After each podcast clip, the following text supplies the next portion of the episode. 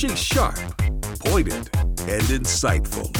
This is Stacy on the Right on American Family Radio and Urban Family Talk.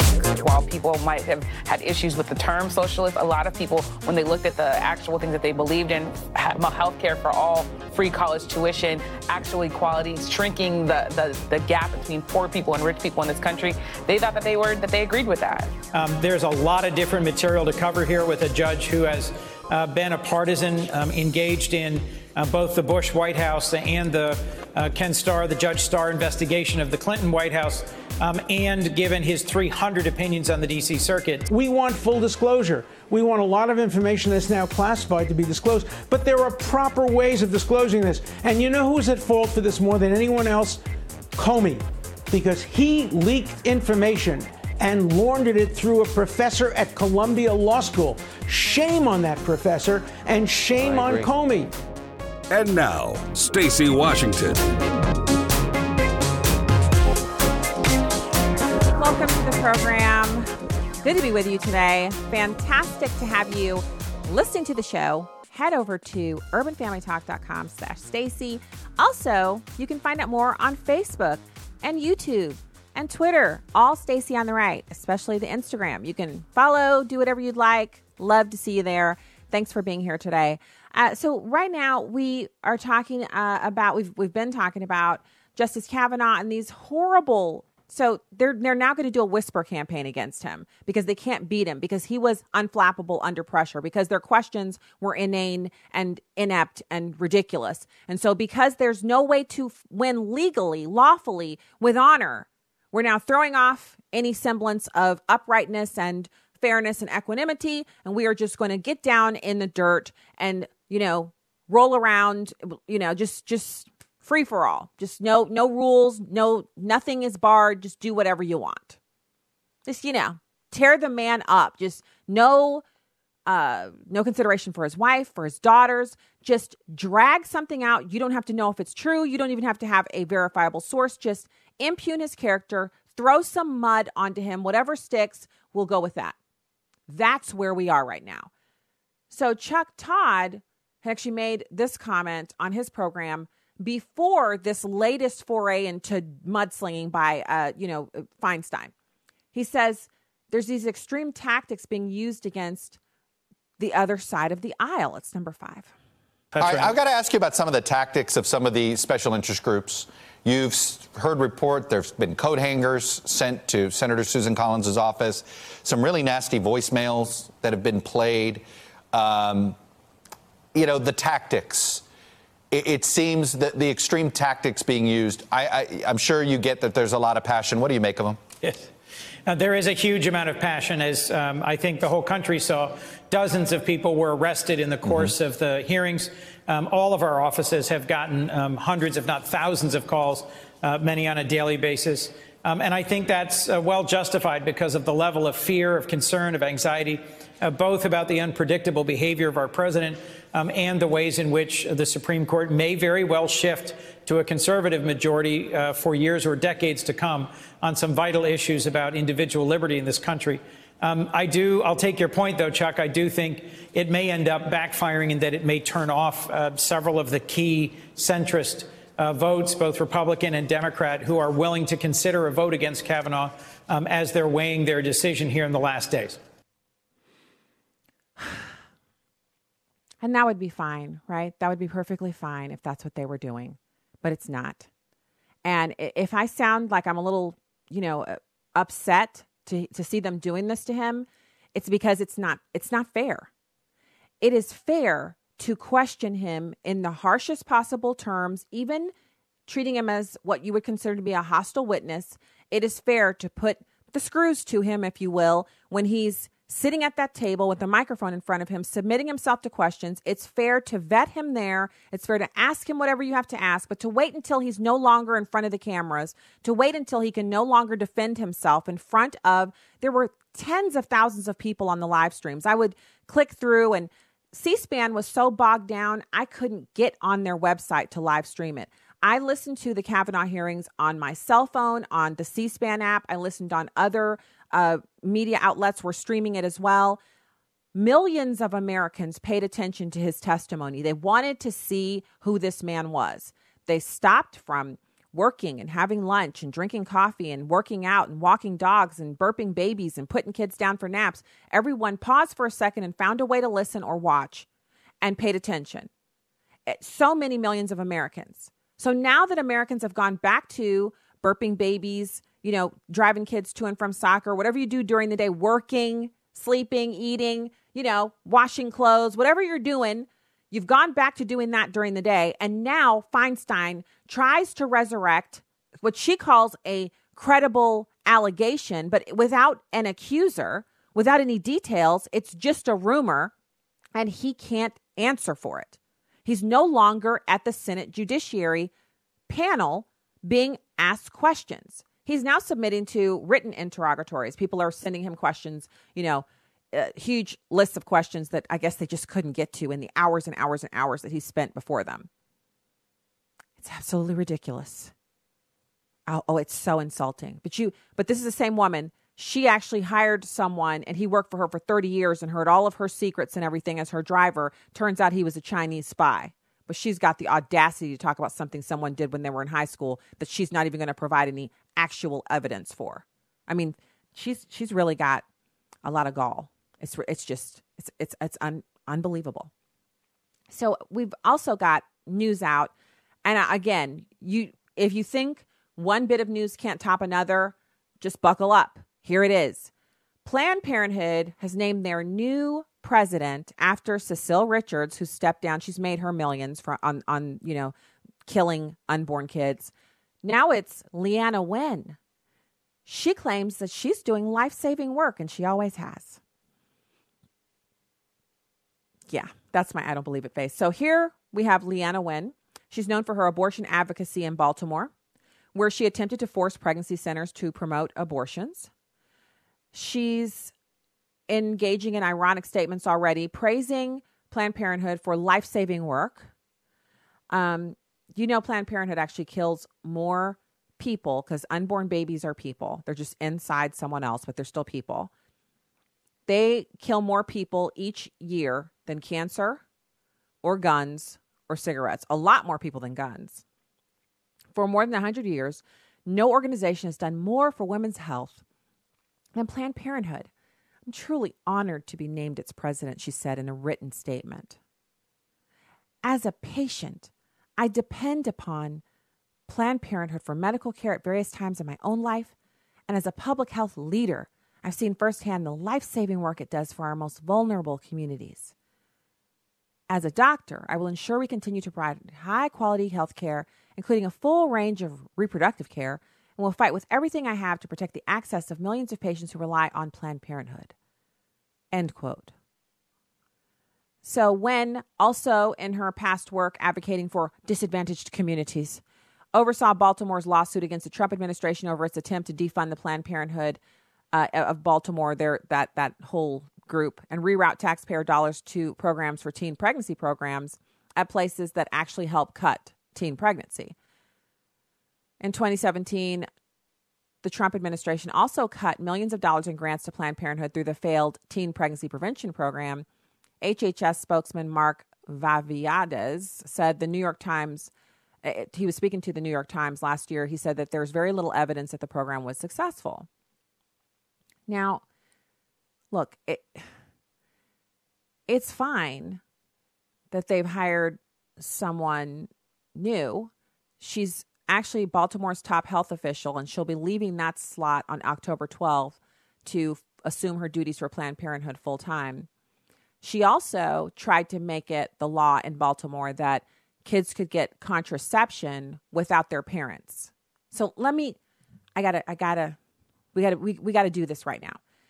So, you know, if you're a parent, you've probably run up against this brick wall recently because these are new rules that have been enacted and they make sense. And that is, let's say your kid's at school and they go to their teacher and they say, My head hurts. And what you would think is that the teacher would say, uh, you know, I'll give you some Tylenol, or would you like an aspirin? Would you like a Motrin? Well, teachers were doing that. And sometimes they'd send the kid to the nurse, and the nurse would say, you know, it's an over the counter medication, so I'm going to give it to you. And parents had objections to that. But mainly, the school districts themselves saw those as openings for some kind of um, like it's liability. It's you know risk assessment. You don't want to give a child a pill, um, even if it's an over the counter pill, because you need their parents' permission.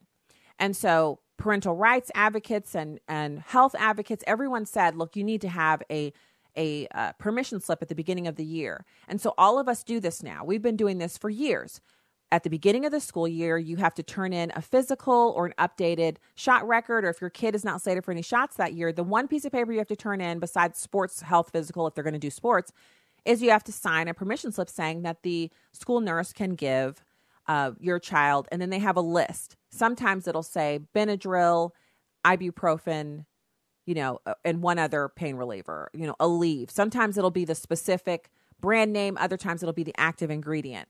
Uh, sometimes it will say, in addition to, you know, maybe your child has an EpiPen, maybe your child has, you know, an inhaler that they're already doing. So it's in addition to that authorization, you're just basically saying, you know, if my child has a cough and they want some cough syrup, and every school is different as to what they'll dish out to your child.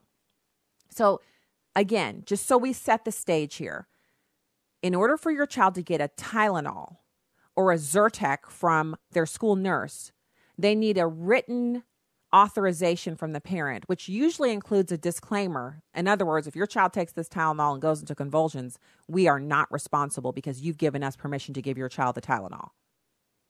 But what Wen tried to do was to get it so that you would have to still give permission to give, you know, a, a Tylenol, a Benadryl, a Zyrtec, what have you. But your child could go to the nurse and say, I'd like an IUD. And the nurse could say, Oh, would you? Okay. Come in tomorrow at uh, you know, at, right after lunch and we'll get you one. We'll get you one of those. Make sure you got that. An IUD. Or if your kid said, "You know what I really need? I need some contraception, some oral contraception." Your daughter, she wanted to make it so that while you still need to have an authorization to give the child a Tylenol, they could get birth control on demand without even so much as a notification. Oh, by the way, in an email, dear Mr. and Mrs. So and so, John Q. Public, we gave your daughter through a 90 day supply of oral contraception, and it's these two drugs, active ingredients. Thanks so much, and also goodbye not even a note. So your child could be taking the contraception, could be falling out, passing out, having blood clots, whatever the side effects. We all know there are these side effects with these birth control pills. And wherever you fall on that, you know, God bless you you know, this is America. Have whatever thoughts and feelings you have about it. But why is there such an inconsistency with people who advocate for abortion and people who advocate for this, you know, kind of free range sex society that that the number one priority is making sure everyone has contraception? Contraceptives have been known to have side effects that are really, really difficult to manage depending on the person's hormonal makeup, their age, their weight, their previous exposure to other prescription and non prescription drugs. This is a decision that should be made in a setting with a, a licensed OBGYN, the patient, and if she's a minor, one of her parents. So the parent would know she woke up with a fever today. I wonder what's wrong with her. I'll just give her a Tylenol. No, she woke up with a fever after taking contraception. She started to take contraception. She had just had an IUD implanted in her at her school by who knows who. You would want to know that.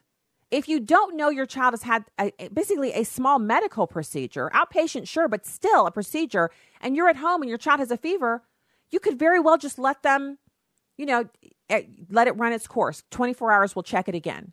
Just sleep it off. You know, Here's some chicken soup, sleep it off. You probably have a virus. And your child has been implanted with an IUD, your daughter.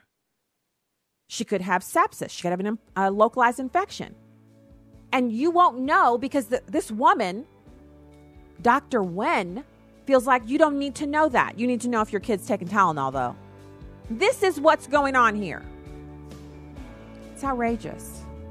All right, when we get back, we're going to be talking about those Strzok texts and global right to be forgotten in Europe. Stay there.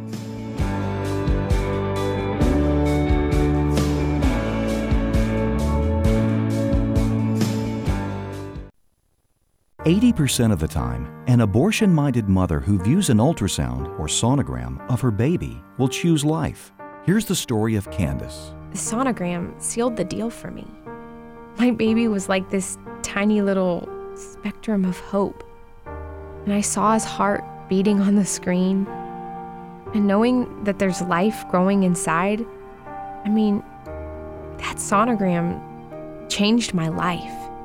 I went from just Candace to mom. Thank you to everybody that has given these gifts. You guys are giving more than money. You guys are giving love. There are currently preborn centers which do not have an ultrasound machine. Would you sponsor a machine today? Dial pound 250 and say keyword baby. That's pound 250 and say baby. Or go to preborn.com. That's preborn.com. Your love can save a life. This is Viewpoints with Kirby Anderson. Two of the founding fathers that deserve more attention are Alexander Hamilton and James Madison. While the Hamilton musical provides us with some perspectives and entertainment, I would recommend the book by Jay Cost. The Price of Greatness, Alexander Hamilton, James Madison, and the Creation of American Oligarchy. He was on the Point of View radio program to talk about his book. These two men belonged to a political movement with three fundamental foundations. The first was the commitment to liberal government that emphasized the protection of individual rights. The Declaration of Independence argued that governments are instituted among men in order to secure certain unalienable rights. That idea, written by Thomas Jefferson, was influenced by the writings of John Locke. The second foundation was a belief in self government, often referred to as republicanism. A republic allowed the citizens to be governed by laws that they actually had a hand in creating. A monarch did not hand down these laws, they were established by we the people. The third foundation was nationalism. The 13 separate colonies agreed to bind themselves together in a national union of 13 states. This is where there was the greatest division between Federalist and Anti Federalist, and they ended up dividing Hamilton from Madison. Hamilton emphasized national vigor and was eager to promote the Bank of the United States and other programs that would grow the national government. Madison, on the other hand, wanted to pursue what he called the Republican balance. He feared that Hamilton's policies favored the wealthy. In reading this book by Jay Cost, I was struck by the reality that many of the debates in the founding of this country continue to this day. Many of the ideas put forward by Hamilton and Madison are still debated today in the halls of Congress. I'm Kirby Anderson and that's my point of view.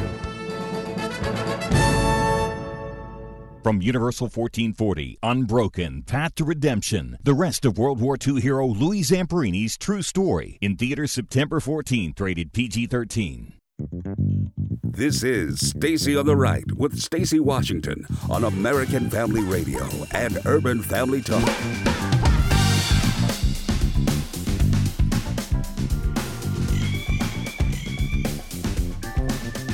Welcome back to the program. StacyOnTheRight.com is where you can subscribe, get all the info about what we're doing, um, and you can also head over to nationalcenter.org and find out more about what we're doing over there at that website. Thanks for being here today. Call lines are open at 866 963 2037.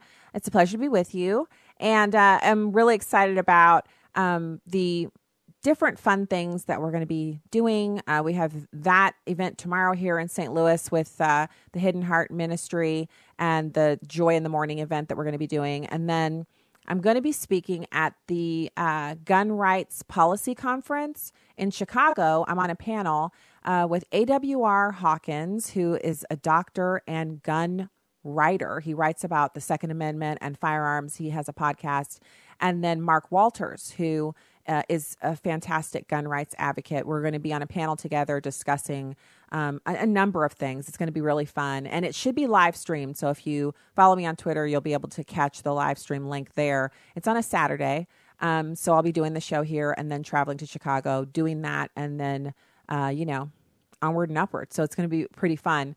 And then, of course, in October, I'm speaking at the Unconventional Women's Business Network on um, it's kind of like the the story from stay at home mom and volunteer to radio host. So we're going to be talking about that. Unconventional Business Women's Network is a network of women who are Christian leaders, Christian business owners, etc., who seek to form relationships and mentor and kind of encourage each other in uh, you know today's business environment, which I try never to impugn America's business environment because we have such an amazing economic engine. But in certain environments, it can be kind of tough to be a person of faith. And so Unconventional Businesswomen seeks to connect women up who are Christians and help them to facilitate better relationships in the, the business environment. So it's going to be pretty exciting to speak to them. I'm going to be their keynote that evening uh, at the event. And so that's happening in October. And you can find all the links to that stuff on my uh, Instagram and also on the Facebook. It's I keep posting the little flyers and things, so it's going to be exciting. Um, so right now, I want to. So you got Judicial Watch, and Judicial Watch does all the heavy lifting on behalf of Americans. They file the Freedom of Information requests. Um, they they will sometimes sue the government when the government refuses to honor their request for information, and they're the ones who get that information and make it available to us.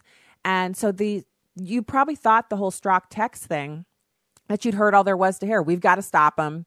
Um, he can't be the pre, you know, all that stuff. Well, there's more. And so again, scratch a scandal, find a Democrat, Peter Strzok, Hillary supporter. He wasn't done texting and telling all of the good stuff. It's number two.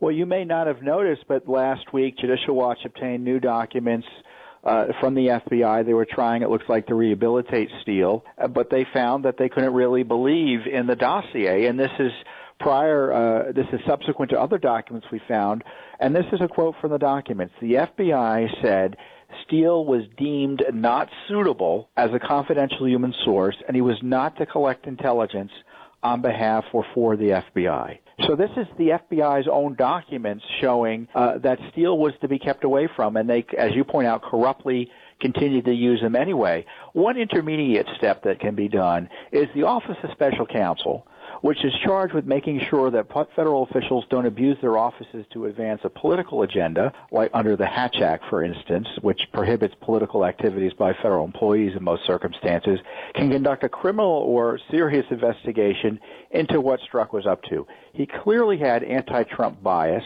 He clearly was using FBI resources to advance that bias, to stop Trump, as he says, and have an insurance policy. The Office of Special Counsel, which is not in the Justice Department, can conduct an independent criminal investigation. So that, I think that's one area that we can draw our attention to or draw attention to as an opportunity for more accountability for Strzok because he has zero credibility. His lawyers are telling us don't believe what you read in his emails and text messages, and obviously that's not persuasive. Even the FBI had to let him go because it didn't become credible anymore. And so that's the danger the danger is of having these huge governmental agencies that Americans no longer trust, that Americans feel are um, not worth the tax dollars. And I know as a conservative, as a person of, you know, I really believe in a much more limited government than the one we're experiencing right now.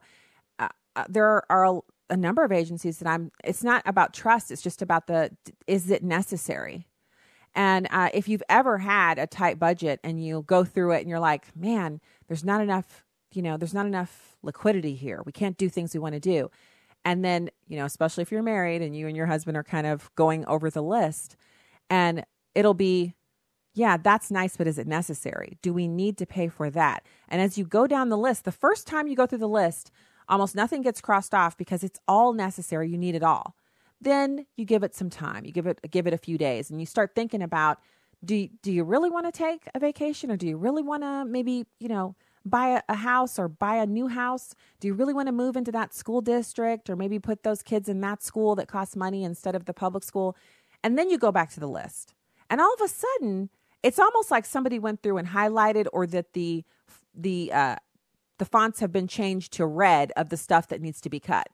And then once you've switched in your mind, you've decided I'm willing to make some sacrifices to get this to get to this number, to get this one thing, to do this whatever it's amazing how not only are they highlighted in red and you're ready to cut them, but you will you'll go to it with you know precision, slice, slice, slice, slice, slice. You're cutting stuff out. Then you see the number at the one number starts shrinking, the other one starts to grow, and you're like, that that spurs you on. Now, what can we pay off to get this number up to where we need to get it? It's amazing. But we don't ever have that process with the government. Notice we never have a government reduction committee that comes in or a government accountability and reduction committee. Just just imagine it for a second. Just picture it. This government accountability committee would kind of like the audits that the, the Missouri State Auditor does, where they do 100 audits a year. And current candidates are looking at, you know, maybe trying to increase that number through efficiency. So they go to a school district and they look at all the numbers, they look at everything, and they audit it to make sure that the taxpayer money is being spent the way it's been to- they've been told it's being spent, and also it's being spent in ways that are lawful and legal and and you know certain parameters. There's no fraud, there's no waste, there's no abuse, there's no missing money. There's there's just everything is as it's supposed to be. Imagine if we had a committee that went through and you know the federal register the the federal government's budget, you know, trillions of dollars. Obviously this would have to be a committee that was comprised of some very very intelligent number crunchers, money people from the private sector, people who'd run successful multi-billion dollar businesses. They come in and they look at for example, the Department of Justice and audit it. They look at the EPA, audit it. They look at the White House, audit, and then make the results of that audit public. And then, just like when school districts actually do have audits of their um, school districts that they pay a private auditing company to do. I know that because I was on a school board, and when we would receive our audit our, our audit back from the the it was a business that we paid to do it. When we would get it back, we would actually have to sign as elected officials to say that we that we read the audit and that we accepted its findings. And it it gives a grade like a score of how well financially the district is performing. So imagine if we had this committee of private sector individuals, not people who are no lobbyists permitted, no contact with lobbyists is permitted, no gifts are permitted, and you're not paid to do the work. And it's a voluntary position, and you because audits take months and months and months to do when it's a multi million dollar type of an operation. If it were multiple billions of dollars, the audit would take even longer, but at some point, the audit would be able to be completed. And then afterwards, the health rating for that agency or that that whatever it is would be given. The American people would get to see it, and then the recommendations underneath would get to be p- published. And then our elected officials, the representative government process is really important, would get to say, okay, so in order to get the health of the EPA up from a D minus to an A, they recommend these actions. Let's vote on it. Wouldn't that be something? Wouldn't that be amazing to, first of all, to have some accountability for our tax dollars, to have people who are unelected have free reign over our tax dollars? I know this because my parents work for the federal government. I know how the budgeting process works there. It's not zero based, it's how much money did you get last year? How much money did you spend? If you spent less than you got, the amount that you spent is the amount that you get the next year. You don't have to justify it. You just have to spend it all. That's why you've seen the stories, which they don't publish them anymore because it, it embarrasses certain parts in the political, uh, you know, sphere. Certain people are embarrassed by it, but you go out and buy a few $900 chairs. Why? Because we had a few thousand dollars left in the budget that wasn't spent and we need to get it spent or we lose that amount for next year. Never mind the fact that if you spent less this year than you did last year, but you still did your job, then you really don't need the money that you got last year. You need that new amount, the lesser amount. So it's not about, well, we just, it's like a game. Well, they gave us $4 billion for this year, and we better spend every penny of it. So the last 30 days, it's a spending spree. New desks, new chairs, um, you know, upgrades to the parking lot, new containers for the landscaping outside the flowers, you know, hire on a new person to do a contract to clean just the lobby all kinds of crazy stuff. Everybody gets a new desktop. Everybody gets an, a second monitor on their desk. We just got to spend this money. Get these line items reconciled so we can get this over to the budget analysts department so they can make sure that we have our requisition for next year is the same number plus whatever increase in the budget is permitted because of inflation. Imagine if we had a way to put a stop to that. Instead, we have these agencies just operating with impunity. The people who work there are not elected. And the representative form of government that we have means that some elected official at some point should be held responsible for this rampant overspending. But somehow that's been missed. So now I want to pivot over to uh, this global right to be forgotten in search. Calling it a battle between privacy and free speech, you've got Katie Collins writing this piece up. Um, the judges who are making the decision about this are going to issue their opinion December 11th, and their decision about what to do about Google's, you know, kind of fight um, will affect other search engines as well. So here's what's at stake. Lawyers for Google faced Europe's top judges on Tuesday to argue against upholding the rights of European citizens to have links about them removed from search results across the whole of the internet rather just rather than just within the EU, which is the current arrangement. So under European Union law, European citizens can appeal to have certain information that's out of date, incorrect, or embarrassing about them removed from search results and this is the so called right to be forgotten. A chamber of 15 judges at the European Court of Justice will decide the extent to which this law should apply with an opinion that's due on December 11th. The decision by the judges on how to interpret EU law will affect not only Google, but other search engines like Bing and Yahoo. If it decides against Google in this case, search companies will be required to make information delisted in Europe delisted everywhere. For European citizens, that means their right to privacy will be upheld across the entire internet. Now, here's what's so interesting about this. What what they describe in the piece is that what happens is you have these European citizens who they'll say, you know, that was eight years ago, it was 10 years ago. I no longer feel that way. I'm tired of it being brought up in search. So they'll apply, and Google will remove those links from the EU internet.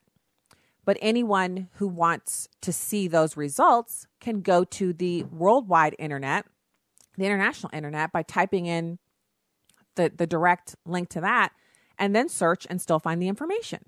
So it's not really removed if everybody has ready access to it. So the judges are tackling two questions. Firstly, whether this information should just be delisted in Europe or globally. And secondly, whether certain sensitive information like political opinions, health data, criminal convictions should be deleted automatically rather than having to undergo review as a part of an appeal. Because right now, you these European citizens have to appeal to Google to remove the information.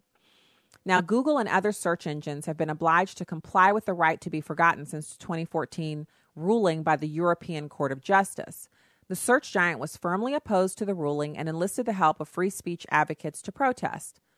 Unfortunately for Google, the ECJ had the final word on the application of the EU law, and in order to continue operating in the region, the company had no choice but to comply. So Google created a compliance team to handle removal requests from within the EU. But until now, Google has only scrubbed information it was required to remove from search results in its regional subdomains, so google.co.uk. For example, search on just plain old google.com, the information would still appear. Now, this whole thing has caused Google to argue this week that it already removes enough links from search results within Europe and shouldn't have to remove the links globally. Applying the law has cast Google in the twin roles of watchdog making calls about the privacy of European citizens and of a free speech advocate. Since 2014, the company has delisted 44% of the requested URLs following review. So that's not half. Half is 50. So the right to be forgotten debate is often seen as a conflict between the right of the individual to privacy and the rights of wider society to free speech. Civil society groups, campaigners, and activists on both sides of the argument were in court on Tuesday. And you know, it's it's it's an interesting thing. I can see where people might say you shouldn't be able to have, you know, sex offender information removed because that protects the right of the public to know. And I can also see where someone would say, I used to be maybe a communist and now I'm not anymore and I want that information removed. And you know, Google doesn't want to remove anything. So, all right, we'll be back with more right after this. Stay there.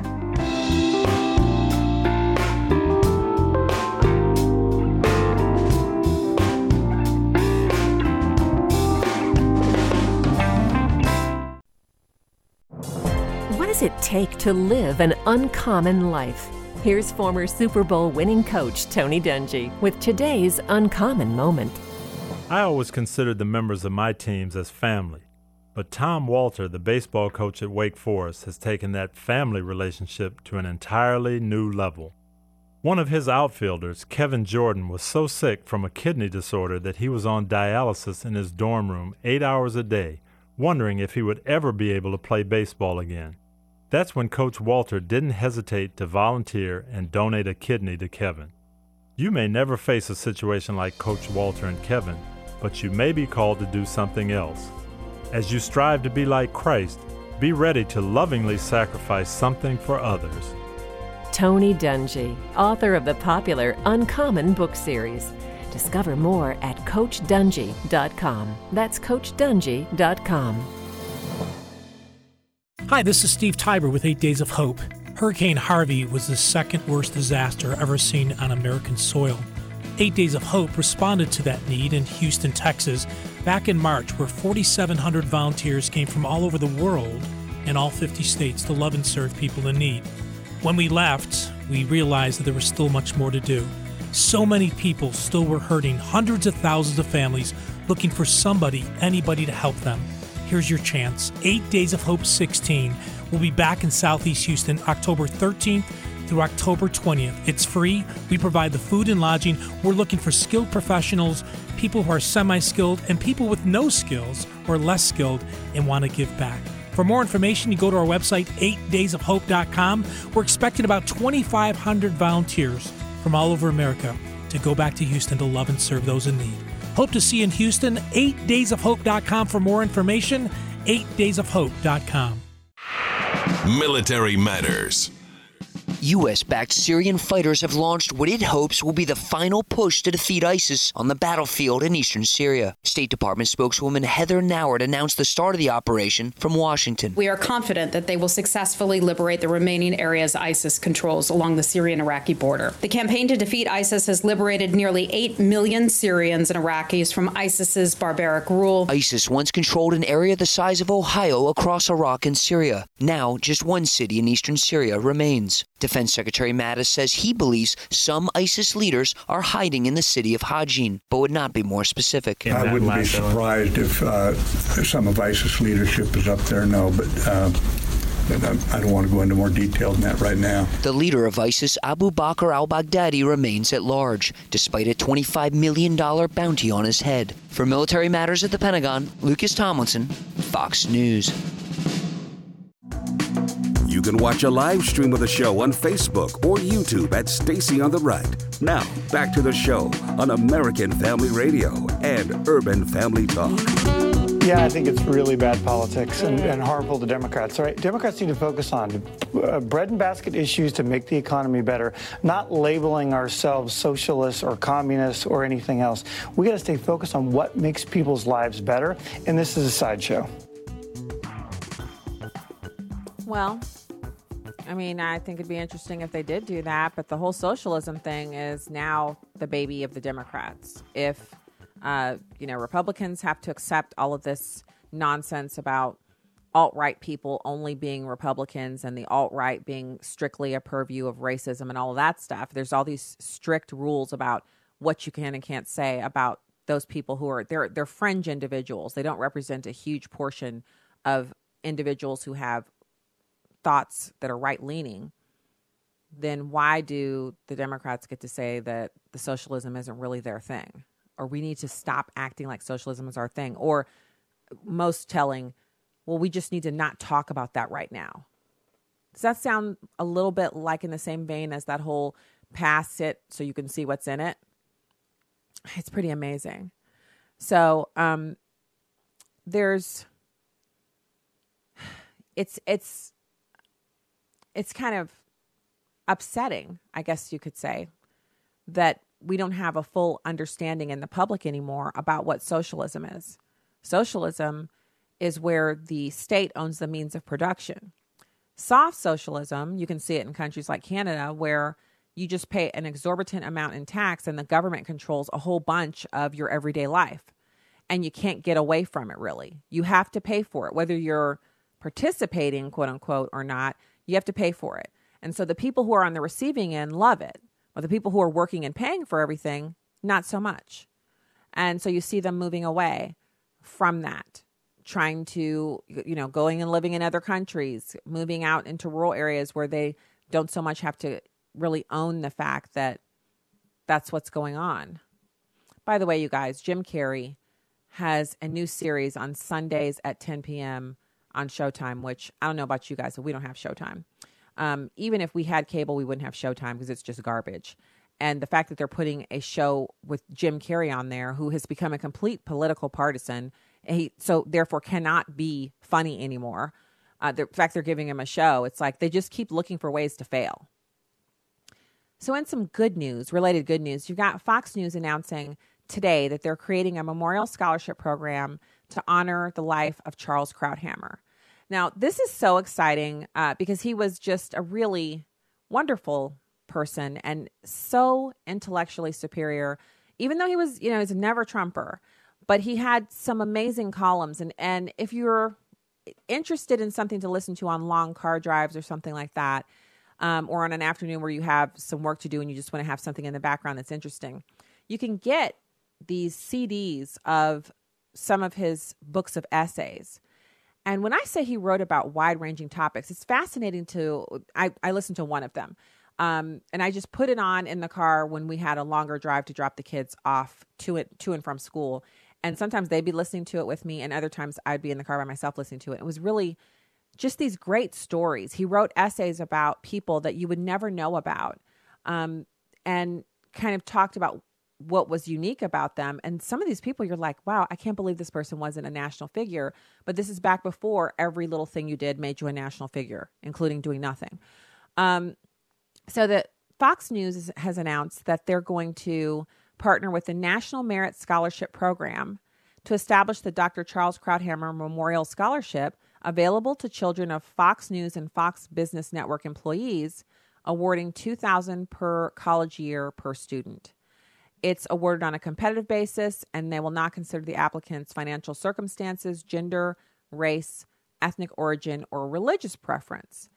The quote from them is that they are uh, Charles was a beloved member of the Fox News family, but more importantly, he was an incredible mentor and role model for millions of Americans across the country. We are proud to honor Charles, his legacy, impact, and countless contributions with a new scholarship program enabling the next generation of thought leaders the opportunity and education they need to reach their dreams. Well, that's a pretty small pool that they're going to be pulling from employees of Fox. I actually I don't know how large that pool is because I have no idea how many people actually work there. Um, but it's definitely not a huge number of people whose children will be under consideration.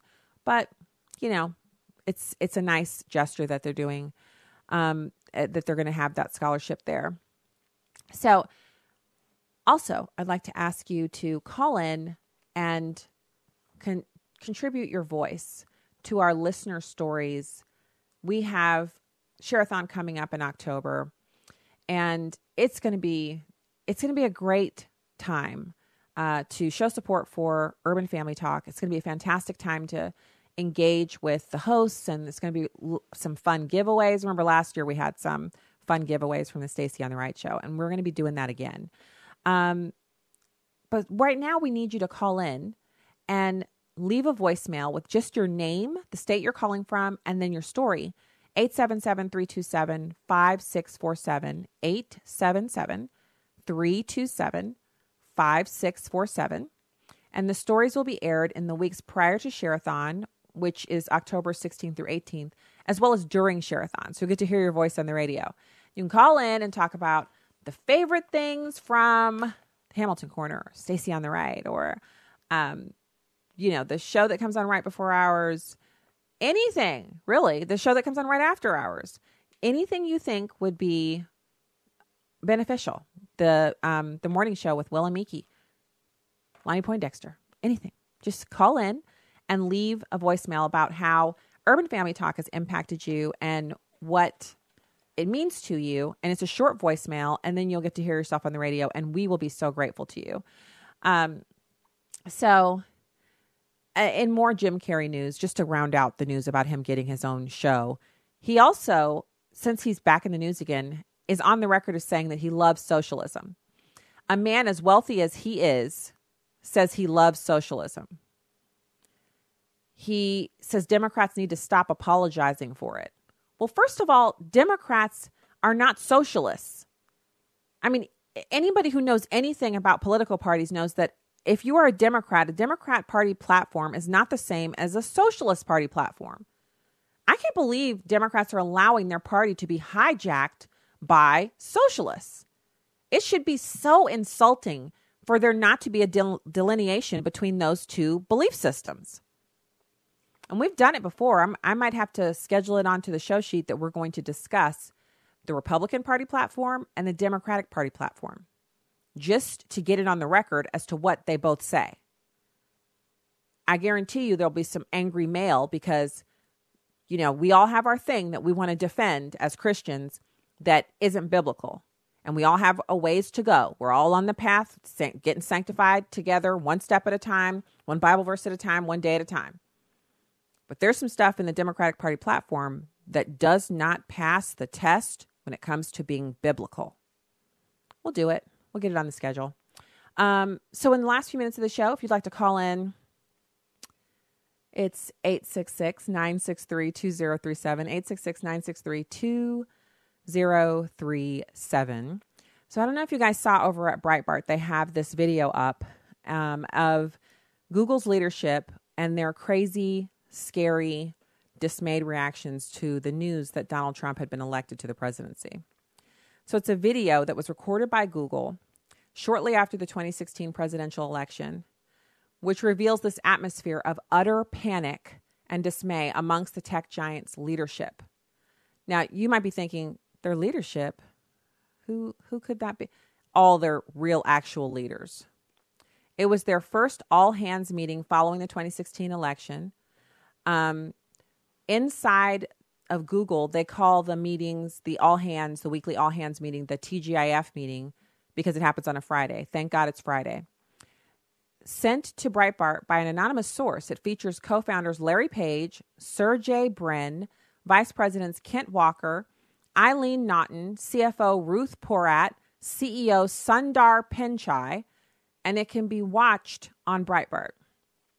So you have to watch it in full, according to Breitbart, in order to get the full context and the statements that were made. But these are the people who preside over Google. They're the decision makers. And they're like, if there were to be a sudden change in the direction of what Google stood for, these are the people who would make that choice. They're also the ones with the most to gain from the profitability of Google and its utter stranglehold on the internet. Sergey Brin, who's a co founder, can be heard comparing Trump supporters to fascists and extremists. Brin argues that, like other extremists, Trump voters were motivated by boredom. He says in the past, boredom led to fascism and communism. The Google co founder then asked his company to consider what it can do to ensure, quote, a better quality of governance and decision making. Vice President for Global Affairs Kent Walker argued that supporters of populist causes like the Trump campaign are motivated by fear, xenophobia, hatred, and a desire for answers that may or may not be there. Really? There are answers. There's always an answer. Later, Walker says that Google should fight to ensure the populist movement, not just in the US, but around the world, is merely a blip and a hiccup in a historical arc that bends towards progress. I love these flowery, you know, kind of quote of the century type terms that that liberals apply to um, these ridiculous campaigns that never result in anything good for Americans. So, CEO Sundar Pichai states that the company will develop machine learning and AI to combat what another employee described as misinformation that was being shared by low information voters. He says, so it starts out the meeting by saying, well, this isn't probably not the, the most joyous meeting we've ever had. Most people here are pretty upset and pretty sad. He says, you know, this disappointment that we're experiencing is like the total opposite of our excitement over the legalization of cannabis in, in California. And so people laughed and they applauded, you know, and then he gets serious again and says he's deeply offended by the election of Trump and that the election itself conflicts with many of Google's values. Trying to explain the motivations of Trump voters, Senior VP for Global Affairs Kent Walker says fear, not just within the United States, but around the world, is fueling concerns, xenophobia, hatred. And then he goes on to describe the Trump phenomenon as a sign of tribalism that is destructive in the long term. Now, never mind the fact that tribalism is exactly what Democrats engage in when they say that black people are only allowed to vote for Democrats. And if you're black and you don't vote for Democrats, that you hate yourself and you hate black people. Never mind that that's rampant tribalism. But anyone who just didn't vote for the Democrat is tribalistic. So, striking an optimistic tone, Walker then goes on to assure Google employees that despite the election, history is on our side. The moral arc of history bends towards progress. And then he quotes Prime Minister Matteo Renzi of, of Italy when he compared the world of the wall with its isolation and defensiveness with the world of the square, the piazza, the marketplace, where people come together in a community and enrich each other's lives. Here's the thing about a community in a community, everyone is working towards the same goal the living of the community, the betterment of that community, being a part of that community, sharing the same goals and objectives. The idea that populist Americans can't simply say they, they see that too many people are coming here who don't want to be a part of the community of America, don't want to work towards our common goals. They want to tear America down and remake it into the image of the place that they fled from, that somehow that's wrong. It's not wrong. It's utterly correct for us to take the temperature of our country and say, it is bending too far towards the arc of progressivism and we need to put a stop. In, in fact, no more arc. Put that line back to being a straight line, a straight line that's a proving ground for truth and honor and everything that we hold dear in this country, and then start putting things to the test. And anything that fails the test has to be done away with because we're looking for an honorable, virtuous kind of backbone for this country. And a return to that means everything's better for everyone. Morality is better for us as a country. So then a little later on in the video where they're, you know, still kind of nursing their wounds and crying, Porat says that he makes a promise. Google will use the great strength and resources and reach we have to continue to advance really important values. Vague, statement of almost nothing, stating, We all need a hug. She then instructs the audience of Google employees to hug the person closest to them, which in any other setting would be called sexual harassment and a violation of the Me Too movement. But in this setting, because they're all Google employees and they were told to do so by their boss, perfectly fine. I'll put the link up on the Facebook page if you want to check it out and watch it for yourself. Uh, boy, Anyway, that's the show. Thanks for being with us today. God bless you. Have a fantastic evening. Be back with you tomorrow.